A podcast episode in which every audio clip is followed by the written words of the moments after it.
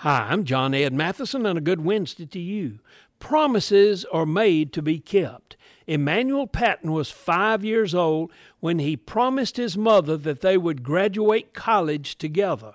It happened in December 2022.